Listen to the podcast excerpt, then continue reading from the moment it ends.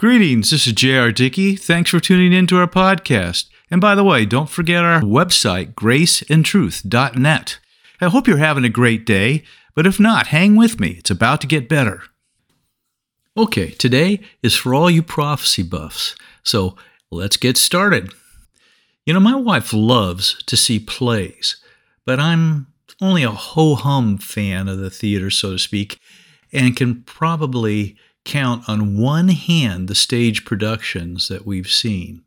Yeah, yeah, I know. What an uncultured slacker I am. However, when it comes to the heavenly drama that is playing out all around us, produced and directed by our Lord, I am totally mesmerized, awestruck. Although the theater is in general not the best illustration of God's work, he is definitely setting the right stage for the final act, so to speak. Now, there is no prophecy that at this point prevents the church from being snatched up by the rapture.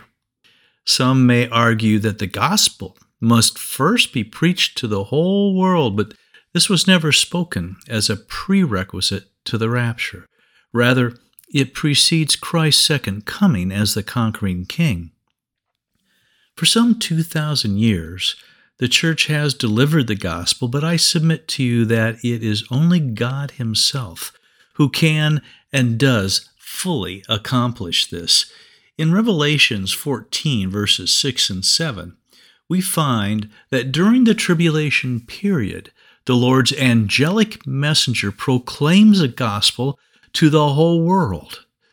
In addition, some 144,000 Jewish men appear to also have an evangelistic role during this time, for just after their anointing or sealing, which we see in Revelations chapter 7, we find innumerable multitudes of believers or saints in heaven who have come out of the Great Tribulation.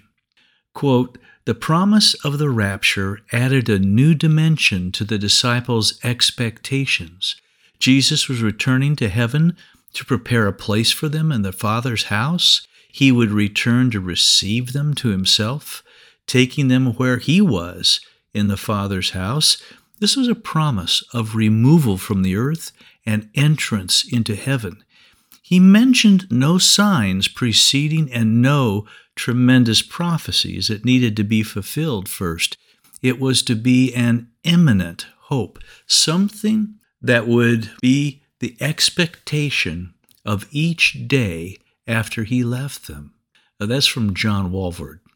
All this is to say that although as we as Christians have the urgent and loving responsibility to the Great Commission to share the gospel with everyone, that the rapture of the church is not scripturally dependent upon the accomplishment of preaching it to the entire world, nor is it dependent upon the proverbial last soul being saved. For as I just pointed out, there will be huge numbers of believers born again during the incredibly difficult days of the tribulation. Then, how about something on the world scene? Nope. How about something related to Jerusalem or the Jews? At this point, no. So, what is it dependent on? Father God. Indeed, it is purely his call. Jesus said so. Look at Matthew 24 36 and Mark 13 32.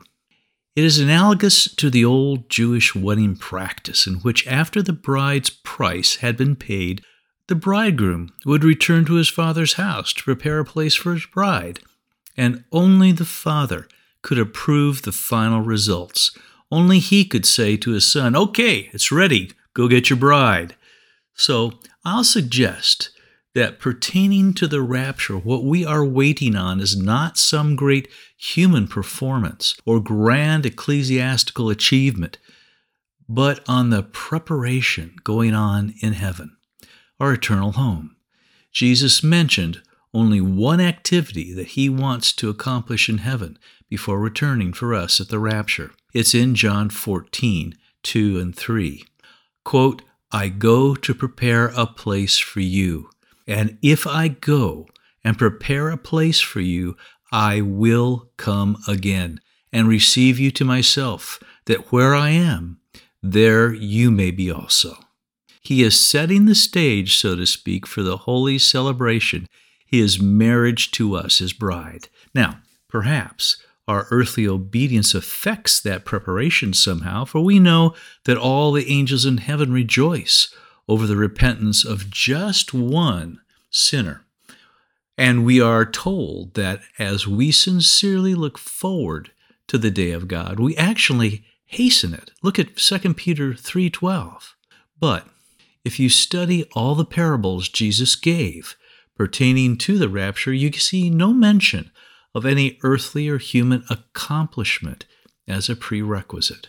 Rather, we are admonished to be ready in heart, obedient in works, and watching in anticipation always.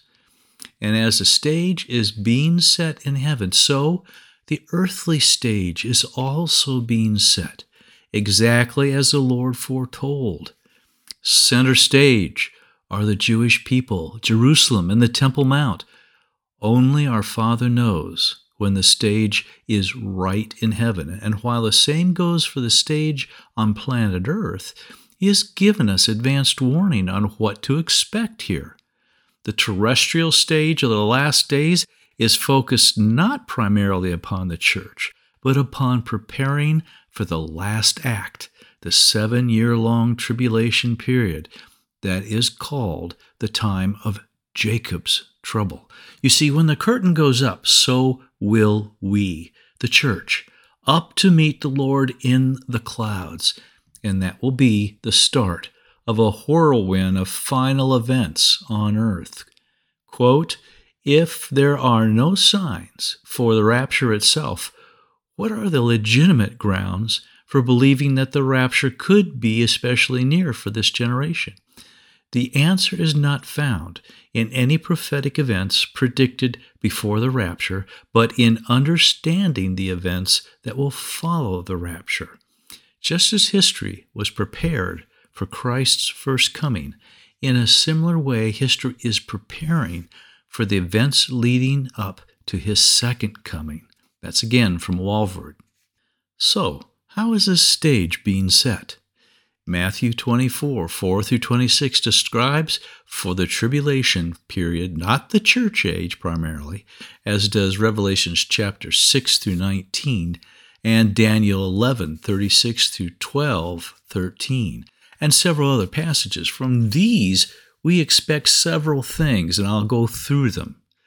If you got a pen, take some notes. First, one, the means to propagate on a worldwide basis great spiritual deception. Scripture support for this is Revelations 13, 11 through 14, and 2 Timothy 3, 13, and Matthew 24, 4 and 5. Okay, that's number one. Number two, a worldwide Christian led organization or myriad unified groups of the same which hold to religious form but not to true godliness. Check out the chapters Revelation 13 and 2 Timothy 3, verse 5. Number three, a dramatic increase in travel and knowledge. That's from Daniel 12, 4. And number four, the power to spread disease to a, or to create widespread conditions conducive to pestilence. Matthew 24, 6 and 7. Number five, technology capable of controlling globally individual consumer spending as well as sales. That's Revelations 13, 16 through 18. Number six, the rebirth of the nation of Israel under one government. See Ezekiel 37, Isaiah 66, verse 8 and 9, and Matthew 24, verses 32 through 35. Number seven, the reemergence of the old I'll call it the Roman Empire, in a less cohesive form. That's from Daniel chapter 2, verses 41 through 43. Number 8, a worldwide attention upon the perplexity about the conflicts surrounding Jerusalem.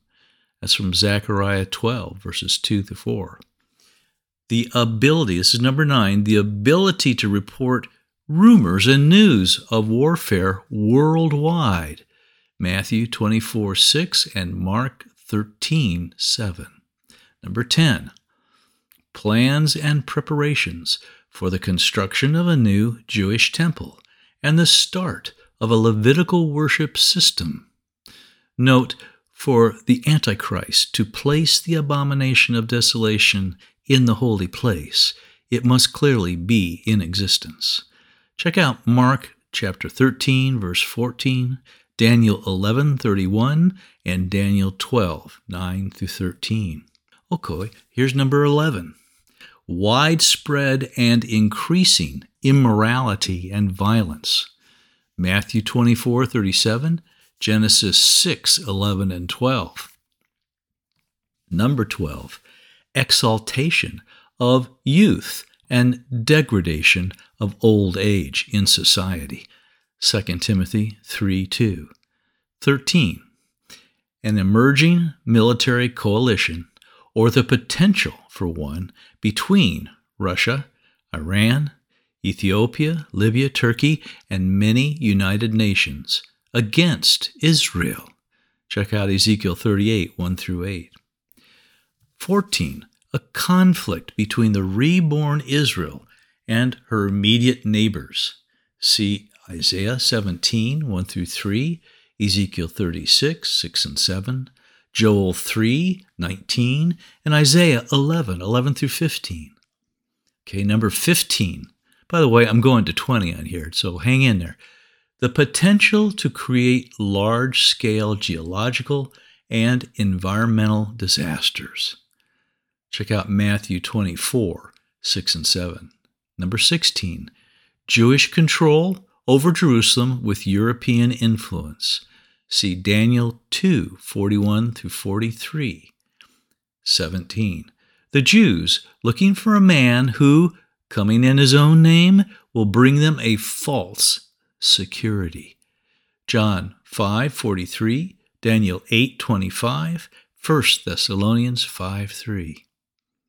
Number 18, society is consumed with self-absorption or self-gratification. 2 Timothy 3, 1 and 2. Number 19, a rising and subsiding in intensity of the world situation, resembling the contractions of birth. Look at Romans 8:22, 1 Thessalonians 5:3. And finally, number 20, a materialistically here and now minded church. 2 Timothy 3 1, 2, and 5, and Revelations 3 15 through 17. Now, look around. Do you notice any or all of these backdrops and stage props, if I could say that, being moved into place? Well, I'd say absolutely.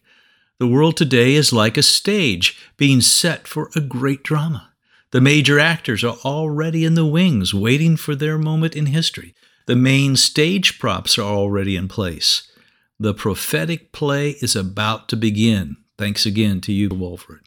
The stage is right and seems ready for the last act. How about you?